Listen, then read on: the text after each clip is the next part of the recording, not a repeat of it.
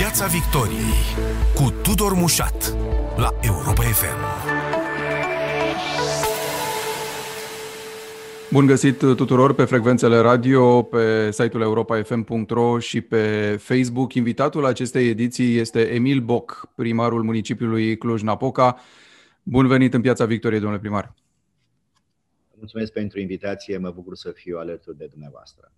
Discutăm despre aceste noi restricții și felul în care au impact asupra economiilor locale, felul în care, iată, reacționează cetățenii la ele. Uh, și aș vrea să începem cu aceste proteste care durează de câteva zile și să vă cer părerea, inclusiv în calitatea dumneavoastră de fost premier care s-a confruntat cu astfel de proteste. Uh, care e, după dumneavoastră, limita până la care poți să fii nemulțumit, poți să ceri uh, ceva în vremuri de, de pandemie și să te opui acestor restricții? Democrația nu se suspendă nici în pandemie, libertatea de exprimare nu poate fi îngrădită nici în condițiile în care suntem la un an de la începutul acestei uh, pandemii, dar, aici apare nuanța, respectarea legii și, a, și recursul la violență, respectarea legii este obligatorie, iar recursul la violență este de netolerat. Cu alte cuvinte, Uh, deosebirea dintre democrație și autoritarism constă în aceea că libertatea individuală este respectată, iar îngrădirile ei sunt precis, de, precis reglementate de lege în situații excepționale. În această pandemie, libertatea de exprimare nu este restricționată. Libertatea întrunirilor este restricționată la număr și la respectarea regulilor care vizează distanțarea și purtatul măștii. În condițiile în care se respectă numărul de participanți, distanțarea socială și purtatul măștii, această formă de exprimare trebuie permisă. Ceea ce democrația, repet, trebuie să respingă și nu are nimic în comun cu exercitarea drepturilor cetățenești, este recursul la violență. Asta sub nicio formă nu poate fi acceptat, iar autoritățile statului, evident, trebuie să asigure, pe de o parte, protecția sănătății publice, pentru că trebuie să-i protejăm și pe aceia care nu sunt în stradă, acea majoritate tăcută care acceptă aceste reguli importante pentru protejarea sănătății publice, iar în același timp pe cei care exced regulile jocului democratic trebuie aduși la uh, un numitor comun pentru a putea trăi într-o societate democratică. Uh, era vorba lui uh, Horațiu, un poet latin uh, din antichitate, care vorbea de aurea mediocritas, uh, aurita cale de mijloc. Întotdeauna și în democrație, ca și în viață, calea de mijloc este soluția. Pe de o parte, nimeni nu poate îngrădi dreptul la liberă exprimare, nu toți trebuie să fie de acord cu măsurile luate, nu, nu toți trebuie să fie de acord cu vaccinarea. Asta nu înseamnă însă că statul nu trebuie să meargă mai departe cu aceste politici publice recomandate de specialiști. Deci, dacă avem o viață fără excese într-o parte sau în alta, lucrurile pot rămâne uh, sub control. Ce mă uit eu? mă uit cu atenție la ce se întâmplă în Europa și în lume, uh, după un an de pandemie, oamenii sunt mult mai sensibili, mai stresați, mai obosiți cu privire la acest fenomen. Autoritățile statului trebuie să găsească și ele echilibru între restricții și relaxare, între protejarea sănătății și protejarea locurilor de muncă. Sunt chestiuni fundamentale care astăzi ne preocupă. Pe de o parte, protejarea sănătății publice, care este vitală, dar pe de altă parte, protejarea locurilor de muncă pentru a nu trece dintr-o criză sanitară într-o criză economică. Vorbim imediat și, des- și despre asta, da. Dar deschidere ca și orizont de așteptare din partea cetățenilor. Nu e ușor acest, acest echilibru de, de găsit. Mm-hmm. Dar asta e, până la urmă, arta unei guvernări eficiente să găsească eficiență și echilibru între restricții și relaxare cu protejarea sănătății publice și a locurilor de muncă la mijloc. Asta voiam să vă întreb dacă simțiți că autoritățile ar fi trebuit să răspundă cumva uh, acestor proteste prin anumite declarații, prin anumite poziționări, pentru că sigur ele au fost condamnate mai degrabă în bună măsură protestele respective. Și atunci stau și mă întreb dacă nu cumva, tocmai pentru că echilibrul e foarte delicat și lumea e foarte sensibilă, cum spuneați, e nevoie de ceva în plus. Eu cred că uh, premierul a dat un mesaj echilibrat când a spus nu dorim carantină generalizată, care este un eșec uh, economic și se pare și un eșec medical. Și atunci găsim soluții ponderate, cu limitări acolo unde este cazul, pentru a putea rezista spitalele până reușim să trecem pragul de vaccinare critic, astfel încât să nu mai există un pericol atât de mare de răspândire a virusului. Premierul a dat acest mesaj de echilibru. A venit uh, Comitetul Național pentru Situații de Urgență și a pus în practică câteva restricții. Vom vedea în timp dacă ele au fost cele mai bune, dar deocamdată, până când le analizăm, trebuie respectate. Și eu sunt convins că guvernanții vor analiza impactul măsurilor propuse, că e vorba de sălile de fitness care sunt închise. Am avut un protest la Cluj, civilizat, decent, în care oamenii au spus de ce nu se pune și aici un test uh, antigen la intrarea în sala de fitness, să se poarte mască, distanțare, să ne putem continua activitatea așa cum se continuă activitatea în mall, de exemplu, cu respectarea acestor reguli. O idee care trebuie luată în considerare. Nu trebuie să fim opaci la ideile care vin din partea manifestanților, care cu bună credință vin și oferă alternative. Sau să vedem care va fi impactul acestei ore 18 sau 20 la magazine. Am văzut pe domnul Arahat care a spus că s-ar dori să se, trans- să se dorească această măsură ca o deschidere de schimbare de mentalitate cu privire la programul de lucru. Oamenii să fie uh, sau întreprinzătorii și mediul public să oblige oamenii să lucreze mai mult de acasă, astfel încât orizontul de lucru să se schimbe și nu toată lumea să meargă doar seara la magazin. Unii spun de ce uh, s-a luat această măsură, că poate determina o aglomerare în perioada orelor de vârf. Da. Eu cred că trebuie să fim deschiși vedem cum evoluează, analizăm, vedem dacă ipoteza de care a pornit domnul Arafat este corectă. Dacă este corectă, se menține. Dacă nu este corectă, trebuie modificată. Adică nici unii, nici alții nu trebuie să rămânem încremeniți în proiect că deținem monopolul adevărului. Că până la urmă în toată Europa și în toată lumea nimeni nu deține monopolul adevărului cu privire la gestionarea acestei pandemii. Din potrivă, fiecare țară, fiecare regiune și-a adaptat din mers în funcție de incidența ratei COVID, a lucrurilor în spitale, măsurile pe care le are. Închei spunând așa, Uniunea Europeană încet, dar sigur, se îndreaptă spre mai multe măsuri de relaxare și mai multe măsuri pentru susținerea recuperării economice. Angela Merkel și-a cerut scuze public pentru că a propus 5 zile de lockdown de Paști, de Paștele Catolic, a revenit și a spus a fost o greșeală, mi-au propus specialiștii, mi-am însușit-o, dar am considerat acum că n-a fost cea mai bună soluție. Și a revenit la alte măsuri mai puțin dure ca și o carantină generalizată. În uh, Danemarca, șase din șapte partide politice au căzut de acord asupra unui set de măsuri pentru relaxarea graduală a restricțiilor până la sfârșitul lunii mai și începutul lunii iunie. În Statele Unite ale Americii, 4 iulie este data la care și-au propus americanii să aibă toată populația adultă vaccinată, iar din uh, toamnă să se redeschidă întreaga economie. Uniunea Europeană și-a propus de asemenea până în toamnă să aibă 70% din populație vaccinată și să meargă în direcția redeschiderii economiei. Eu cred că în acest moment cu păstrarea unor măsuri de siguranță elementare, cele care sunt acum sau modificate ușor, dar cu accent major pe vaccinare consistentă. M-am uitat la italieni, au un plan masiv de a vaccina zi și noapte, în farmacii, în medicii de familie, medicii stomatologi, asistente medicale cu competențe, de a include într-un program masiv național de vaccinare, astfel încât să atingem cât mai repede pragul acela critic care să ne ducă dincolo, cum spunem noi în popor, de vârful dealului acestei pandemii, concomitent cu relansarea economică și cu locurile de muncă. Pentru că oamenii, din nefericire, sărăcesc în fiecare zi datorită acestor probleme complicate legate de pandemie și trebuie să aibă și un orizont de speranță că locurile lor de muncă sunt salvate și alte locuri de muncă vor apărea în economie. Aici e important ce face Uniunea Europeană. Planul acesta de recuperare și reziliență este vital. Cum de altfel pentru România, cele 80 de milioane de miliarde de euro din fonduri structurale și din planul de reziliență pot schimba din temelii în bine această țară. Trebuie însă Uniunea Europeană să nu tergiverseze adoptarea acestui plan. Adică am văzut, de exemplu, în Germania să așteaptă decizia Curții Constituționale cu privire la ratificarea de către Germania planului de reziliență. Alte țări au alte proceduri de a adopta acest plan. Dacă el se prelungește și trece dincolo de această vară, europenii nu vor mai avea încredere în capacitatea Uniunii Europene de a răspunde prompt, așa cum americanii au venit cu un plan similar de redresare economică pe care îl implementează.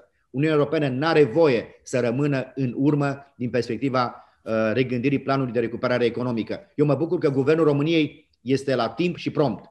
Martie, aprilie a trimis programul în dezbatere publică, îl negociază cu Comisia Europeană, are mecanismele de aprobare, are cadrele structurale pregătite, Cu alte cuvinte, noi suntem în top în Uniunea Europeană în ce privește țările care sunt pregătite cu planul de reziliență și este un merit al Guvernului României că nu, a, nu s-a culcat pe ureche și a așteptat să-l împingă cineva de la spate. Din potrivă, este unul care dă trendul, după cum dăm trendul și privința numărului de, de persoane care sunt vaccinate. Suntem pe primele locuri în Uniunea Europeană în privința acestui proces, dar suntem încă departe de potențialul pe care îl putem avea și trebuie să avem pentru a trece această pandemie. Deci, spun că trebuie să găsim echilibru între restricții și deschidere, să, fim, să dăm dovadă de empatie în relație cu oamenii. Nu cred că bastonul este soluția la plângerile oamenilor. Regulile trebuie respectate pentru cei care provoacă violență, dar în rest să avem deschidere, comunicare, empatie, pentru că suntem români, suntem în aceeași barcă, nu cred că aia din guvern și din parlament sunt aia răi și aia din stradă sunt aia buni. Sunt, suntem toți români și trebuie să ne protejăm sănătatea și în același timp lucrurile de muncă prin cele mai bune soluții. Dar din jocul ăsta al echilibrului sau al soluțiilor mhm. trebuie să iasă soluția echilibrată. Apropo de acest echilibru, domnule primar Boc, uh și Clujul e trecut de 7 la mie în acest moment, ca și Bucureștiul, s-ar putea să intrăm cu toții într-un program ceva mai restrictiv legat de, de limitarea circulației. Uh, cât complică uh, noile restricții echilibrul ăsta de care pomeneați, al economiei locale, al răbdării oamenilor până la urmă? Pentru că vedeți ce se întâmplă, România s-a tot lăudat că e țara cu cele mai puține restricții din Uniunea Europeană sau printre cele mai, iar acum când înăsprește un pic aceste restricții, fără a ajunge la restricții foarte drastice totuși, lumea e nemulțumită, pare că ne-am ales prost momentul să obosim de aceste restricții. Pare că suntem într-un contratimp, oarecum. La Cluj, eu cel puțin în acel moment exclud carantina. Nu este o soluție. Am avut și 9 la mie la Cluj anul trecut și nu am carantinat orașul. Am stat spate în spate ecosistem medical, administrativ și cetățeni și am coborât până sub 4 la mie, în jur de 3 la mie am ajuns. Acum, odată cu valul ăsta nou, din nefericire crește. Dar la noi, la noi sunt două particularități pe care, din nefericire, guvernanții nu le-au luat încă în considerare. Uh-huh. Faptul că se testează foarte mult și nu se ponderează numărul de teste cu rata de incidență, testezi mult, rata este mare, testezi puțin, rata este mică. Dar duci la anumite măsuri restrictive și oamenii se simt frustrați că nu există unitate egală de tratament. Da. Doi, uh, am văzut noua măsură de um, calculare care îți alocă ție în oraș uh, cazuri de îmbolnăvire din alte județe, dar care au de, domiciliu în alte localități, în alte județe, care au declarat că s-au îmbolnăvit în Cluj-Napoca, fie la locul de muncă, fie au fost în trecere prin Cluj-Napoca, ori numărul total al populației la care ne raportăm nu se mărește, dar în Cluj sunt cel puțin 20.000 de oameni care lucrează în Cluj și nu au domiciliul în municipiul nostru. Dar dacă cineva dintre aceia care locuiește într-o comună limitrofă, într-un alt oraș, declară în ancheta epidemiologică faptul că s-a îmbolnăvit la Cluj, acele cazuri sunt alocate Clujului și atunci, evident, crește iarăși rata de incidență. Deci aceste două nuanțe ar trebui pentru orașele mari, precum București, precum Timișoara, precum Brașov, precum Constanța sau Iași, ar trebui să se pondereze pentru a avea unitate uh, sau egalitate de tratament și aceeași unitate de măsură cu care măsurăm. În rest, evident, pun accent în primul rând pe colaborarea cu cetățenii, am spus, bastonul nu este soluția și nici un polițist în spate la fiecare cetățean. Pur și simplu nu este posibil acest lucru. Trebuie să avem cetățenii prin cultură civică, prin empatie, prin dialog, inclusiv cu cei care nu sunt de acord cu noi. Amintiți-vă ce spunea Rațiu în dezbaterea electorală din 1990, când noi ne uitam așa un pic mai eh, curios. Spuneam să mă bat până la ultima picătură de energie ca tu să ai dreptul să nu fii de acord cu mine. Până la asta este democrația, trebuie să acceptăm. Dacă am ales democrația și nu dictatura, trebuie să ne asigurăm că libertatea este garantată inclusiv a celor care nu sunt de acord cu mine. Dar, repet, cu respectarea regulilor generale ale jocului prevăzute în această Constituție și în legile statului român.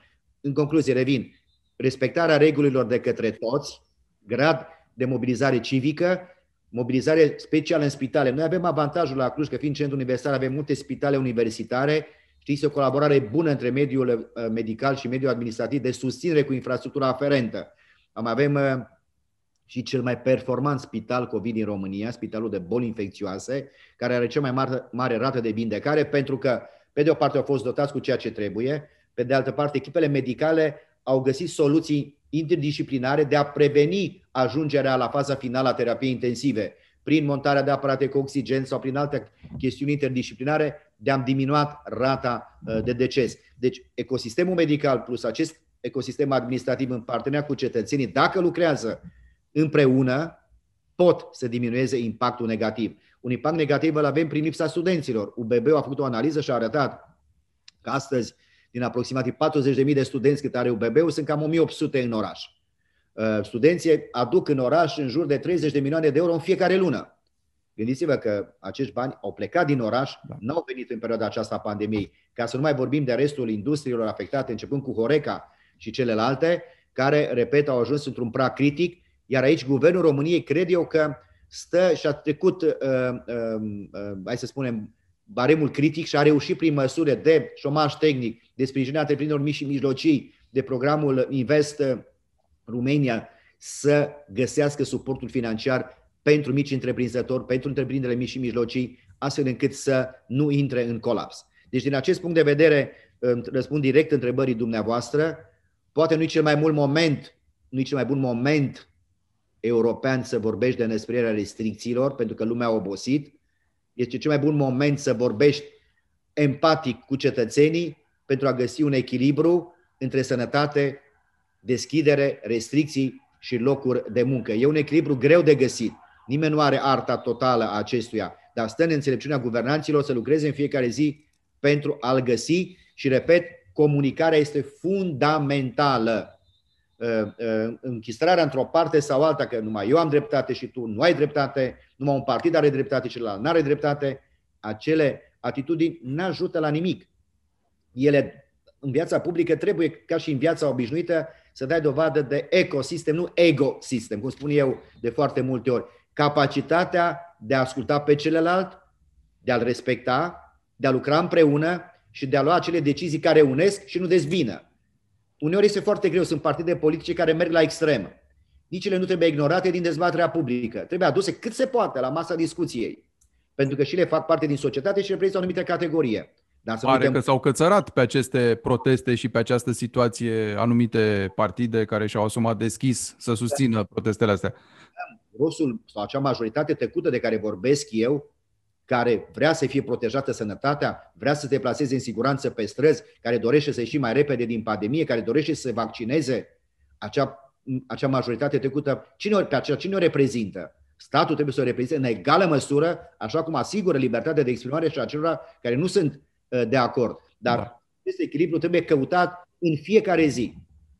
V-ați exprimat intenția, domnule primar, de a organiza un fel de concert test după modelul celui de la Barcelona, uh, în care să se vadă până la urmă ce efecte produce o astfel de manifestare, știut fiind că în Cluj, în zona Clujului, au loc mari astfel de evenimente care deocamdată sunt suspendate. Uh, explicați-ne puțin, puțin la ce ar duce toată această poveste, ce ar arăta. Știu că mulți o să spună, bine, vorbim de restricții și tu dorești concert, dacă este să te uiți grosomodo. Eu uh, detaliz și nuanțez, pentru că luată doar așa afirmația, poate părea că nu este adaptată vremurilor în care trăim.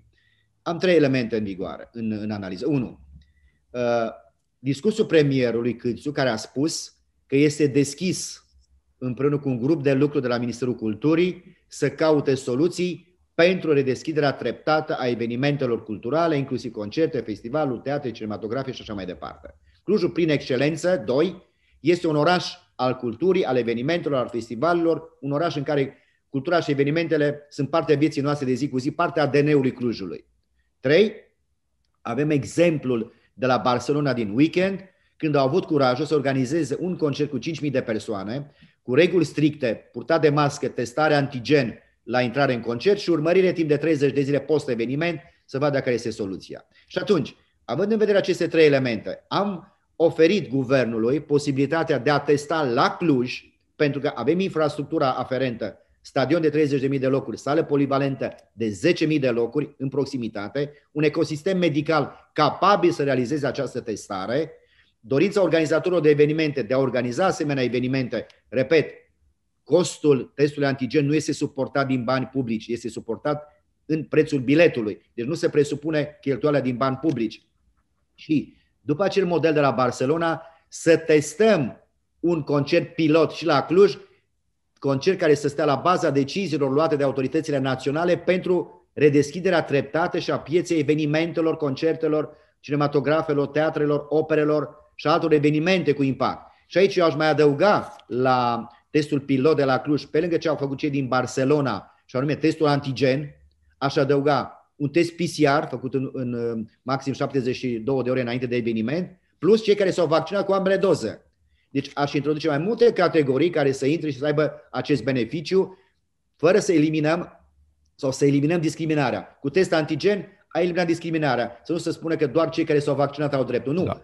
Dreptul toți dacă fac test antigen atunci la intrarea în festival, plus cei care deja și-au făcut vaccinul sau și-au făcut un test PCR în ultimele 72 de ore, să dăm speranță oamenilor că există până la urmă viață și după această pandemie. Adică până la urmă și optimismul trebuie să facă parte din viața noastră. Nu doar restricții, restricții, restricții, care până la urmă ne pot genera o, o, un pesimism și ne pot afecta până la urmă viața noastră de zi cu zi. De aceea am venit cu această propunere. Sper ca grupul de lucru de la Ministerul Culturii, coordonat de premier, să uh, ofere Clujului această șansă, această posibilitate. Noi suntem deschiși, pregătiți să oferim pentru că avem această infrastructură. Când va fi organizat, e decizia autorităților, dar pentru a fi organizat e nevoie de o derogare de la legislația națională în mod clar, pentru că pe actuala legislație, evident, noi nu putem să organizăm, chiar dacă am dorit cu toată infrastructura despre care am vorbit. De aceea am venit cu această propunere, uh, pentru că sunt un susținător, pe de o parte, a redeschiderii treptate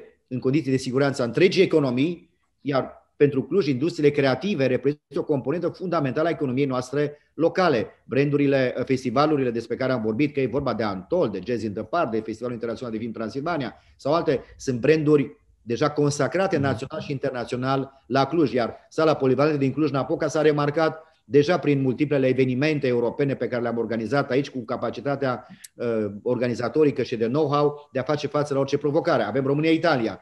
Acum, la mijlocul lunii aprilie, la Cluj, la tenis feminin, echipa națională a României. Sper ca Simona Halep să poată ajunge. M-a îngrijorat vestea de la Miami că s-a accidentat la, la umăr, cred. Sper să fie aptă pentru meciul cu Italia, pentru că meci important pentru ca România să rămână în elita mondială, unde am ajuns, amintiți-vă, în semifinalele campionatului mondial de tenis pe echipe, cum să-l numesc Fed Cup-ul.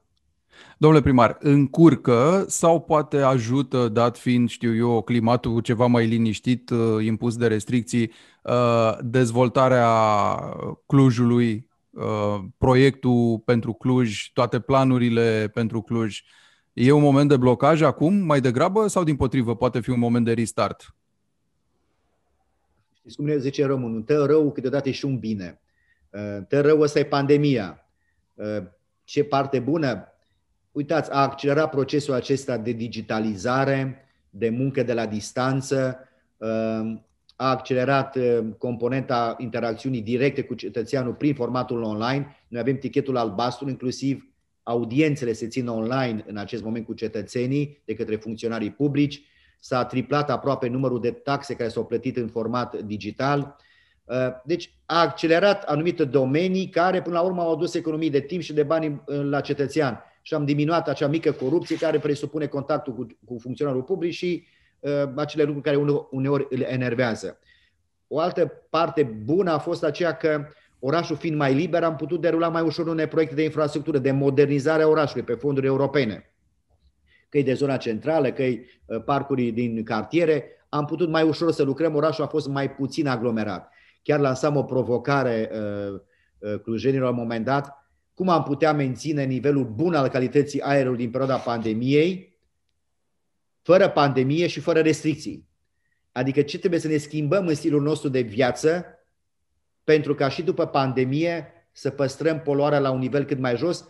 În această perioadă, evident, gradul de poluare a scăzut mai uh, consistent. Și atunci, evident că fiecare dintre noi facem câte ceva. Și noi am inițiat, de exemplu, acum în perioada în care ne pregătim să trecem de, uh, de pandemie, implementarea Uh, proiectului Ministerului Mediului, a domnului ministru uh, Danțo Borna, uh, intitulat Vinerea Verne, Vinerea Verde.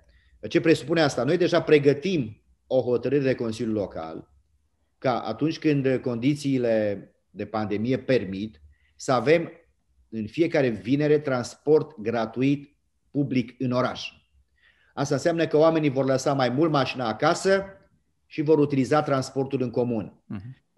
și ca să răspund în final la întrebarea dumneavoastră, profităm de această perioadă. Eu spun că din perspectiva pregătirii proiectelor e un moment prielnic pentru a pregăti proiecte și pentru fondul de reziliență și pentru bugetul multianual al Uniunii Europene 2021-2027.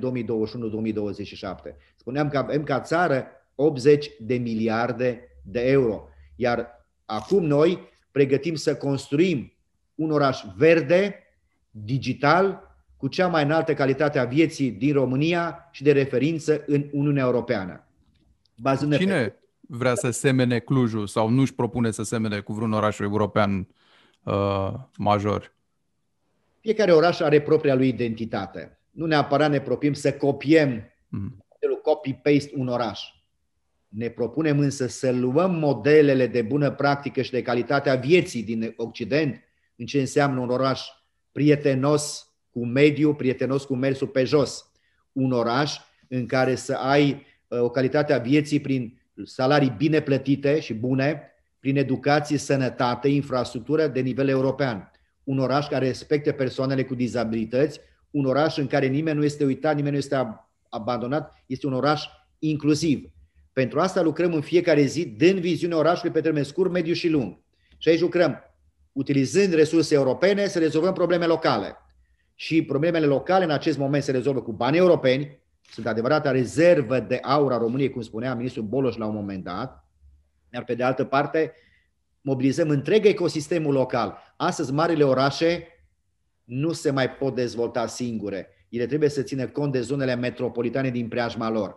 Trebuia făcut o reformă administrativă în primul rând a țării. Suntem singura țară din Uniunea Europeană care ne conducem în democrație după reguli comuniste, socialiste. Avem legea de organizare administrativ teritorială din 1968. Uniunea Europeană în tratate pune accent pe subsidiaritate, legea noastră din 68 al lui Ceaușescu pune accent pe centralism democratic, pe uh, centralizare. Cele două lucruri sunt incompatibile. Și atunci, dacă nu a existat și nu există o lege națională de reorganizare administrativ-teritorială, facem noi de jos în sus reorganizarea administrativă prin această colaborare metropolitană, pentru că noi, de exemplu, ca să înțelegem mai bine despre ce vorbesc, avem la marginea Clujului Comuna Florești, care are 58.000 de oameni. A da. plecat de la 10.000, de la 8.000 și a ajuns în 10-15 ani la 60.000 aproape. Acolo, din nefericire, n-au existat suficiente creșe, școli, grădiniță, infrastructură rutieră. Și toată presiunea s-a mutat pe Cluj, Napoca.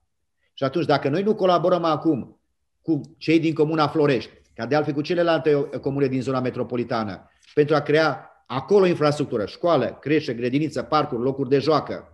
Dacă nu creăm mobilitate, mobilitate alternativă la mașină, știți că ruta dintre Cluj și Florești este cea mai aglomerată din România, da. mai aglomerată decât București-Totopeni. În perioada pre-pandemie aveam 70.000 de mașini care intrau și ieșeau din Cluj pe această rută. De aceea am pornit din timp, din 2017, trei proiecte mari. Centura metropolitană a Clujului, metroul de la Cluj, care leagă inclusiv Floreștiul de Cluj, apropo un argument de ce este necesar acest metrou, și trei, trenul metropolitan, astfel încât să trecem la o perioadă în care mașina să devină un instrument secundar de mobilitate și de activitate uh, chiar economică. Pentru că toate marile orașe din această lume merg în această direcție. Mă refer la orașele mari din Uniunea Europeană. Merg pe direcția verde, nepoluantor. Tot ce am spus uh-huh. legat de aceste proiecte, tren metropolitan, tot ce am spus de metrou, tot ce am spus de centură ocolitoare pentru traficul nenecesar, care are inclusiv benzi pentru biciclete, piste pentru biciclete și unește uh, pe o distanță de aproximativ 40 uh, de kilometri diverse componente ale zonei metropolitane, sunt soluții alternative, pentru că asta înseamnă să menținem calitatea vieții la Cluj, să menținem locurile de muncă bine plătite, să menținem un nivel superior în infrastructură, educație și sănătate. Dar în cât timp ar fi gata metroul din Cluj, după estimările de acum, domnule primar? Că stau și mă gândesc că exemplul Bucureștiului e unul cât se poate de descurajant, dacă vreți. Povestea metroului la Cluj. Uh, la un moment dat, un partid politic din Cluj chiar ne cerea să uh, facem metrou adunând semnături de la cetățeni. Noi deja pornisem oricum ideea proiectului metroului. Uh, am pornit ideea realizării metroului înainte de pandemie, înainte de a exista planul de reziliență și restructurare propus de Uniunea Europeană. Ne-am propus atunci ca într-un orizont de 10 ani să realizăm metroul la Cluj. Și am pornit cu studiul de prefezabilitate, fezabilitate, să facem proiect tehnic, licitație, expropiere, execuție. A venit ca o mănușă șansa dată de Uniunea Europeană României și implicit Clujului prin susținerea investițiilor de mobilitate alternativă la mașină verzi nepoluante. Metroul se pliază perfect pe viziunea Uniunii Europene de susținerea transportului alternativ la mașină prin verde și nepoluant. Și atunci, evident, am încercat să comprimăm acest interval de 10 ani la acest interval maxim posibil pe care specialiștii ne vor spune, având în vedere că există șansa unei finanțări europene pentru realizarea proiectului. În septembrie vom avea finalizat studiul de fezabilitate. Studiul de prefezabilitate deja a fost aprobat și acela l-am adus din uh, martie anul viitor. În septembrie am comprimat termenele tocmai pentru a încerca să ne încadrăm cât mai mult cu putință în această șansă uriașă oferită de Europa și de România. Și vom ști exact în septembrie-octombrie care este gradul de realizare și în ce măsură se poate face sau cât se poate face până în 2026, așa cum cere Uniunea Europeană. Eu salut deschiderea Guvernului României, atât a fostilor miniștri de la transportul și fonduri europene, domnul Bode și domnul Boloș, cât și deschiderea actualului premier Câțu, a ministrului Drulă, a ministrului Ghinea, care au, a președintelui României, a premierului Câțu, care au considerat că acest proiect de la Cluj trebuie să rămână în planul de reziliență și să beneficieze, așa cum beneficiază și Moldova de autostrada uh, Târgu Mureș-Ungheni, de exemplu, și uh, de alte zone ale țării, în egală măsură de acest sprijin financiar european pentru a putea să dezvoltăm Clujul. Pentru că vreau să spun un lucru. O țară puternică este o țară cu motoare regionale puternice. Un Iași puternic, o Timișoară puternică, un Cluj puternic, o Constanță puternică, o Craiovă puternică, înseamnă o Românie puternică, care aduce mai multe resurse la bugetul central și o calitate mai bună a vieții pentru toți românii. De aceea, eu sunt un susținător fără echivoc al dezvoltării regionale, a faptului că România trebuie să aibă mai multe motoare, nu doar unul singur. E bine, București capitală întotdeauna va avea un avantaj competitiv în raport cu orice regiune din această țară și este firesc, dar în același timp trebuie să ne asigurăm că mai multe motoare economice vin cu bunăstare la economia țării. Eu îmi imaginez țara ca și un avion. Una este să ai un avion care merge cu un singur motor, una să ai un avion care merge cu 4-5 motoare, cu 4 motoare, cum le știm noi, cât de repede zboară și se deplasează. Așa este și cu aceste motoare regionale, unde trebuie să vezi ce avantaje competitive au fiecare. Noi suntem buni în, renova, în partea de inovare, cercetare, dezvoltare, IT, în infrastructură medicală, un centru de arte creative. Nu avem componentă de agricultură ca fiind cea mai importantă ca oraș. Dar, de exemplu, în IT putem fi cel mai important hub de inovare și IT din România și de referință în centrul și este Europei. Și de aici vin slujbele bine plătite ale viitorului, de unde este detonul. Putem excela în acest domeniu, dar dacă nu avem infrastructura care să ne permită mobilitate alternativă, ne vom sufoca. Și atunci, dacă din timp lucrăm, orașul va avea perspectivă pe termen mediu și lung, fără să compromitem calitatea vieții. Iar aici am intrat cu niște reguli foarte dure pe ce înseamnă calitatea locuirii. Am suspendat, de exemplu, ceea ce la București s-a făcut doar acum, construcția unor uh, cartiere până când nu facem școală, creșă, grădiniță, parc, bulevard am suspendat pe anumite artere construcțiile până când nu s-a lărgit la patru benzi ca să poată suporta arterele uh, circulația respectivă. Facem de la zero un cartier de 300 uh, de hectare, noi realizăm planul urbanistic zonal și expropierile pentru școală, crește, grădiniță, bulevard, astfel încât după aceea privații să vină să construiască. Poate că pe termen scurt cresc prețurile, dar pe termen mediu și lung orașul are viitor în termen de mobilitate și de calitate a vieții. Știu că am expropiat, nu știu dacă mai este vreun oraș în România, am expropiat terenuri private unde erau uh, propuse blocuri de 11 etaje și construi parc pentru cetățeni în mijlocul cartierului. Spunând, acest oraș este pentru cetățeni, nu pentru profit. Nu oprim oamenii de afaceri să construiască, dar în condițiile egale pentru toți, cu respectarea calității vieții la Cluj. Uh, nu e ușor să ții piept și să reziști în fiecare zi la asemenea presiuni da. care sunt uriașe dar sunt corecte cu orașul. Iar noi sau eu în această poziție, dacă nu țin cont de interesul general, nu-mi justific banii pe care îi primesc de la cetățenii Clujului care mă plătesc pentru funcția de primar, pentru că eu trebuie să gândesc în interesul tuturor celor 330.000 de clujeni care au uh, carte de identitate aici în Cluj-Napoca. Nu mai vorbim de ecosistemul general care este aproape de o jumătate de milion al Clujului.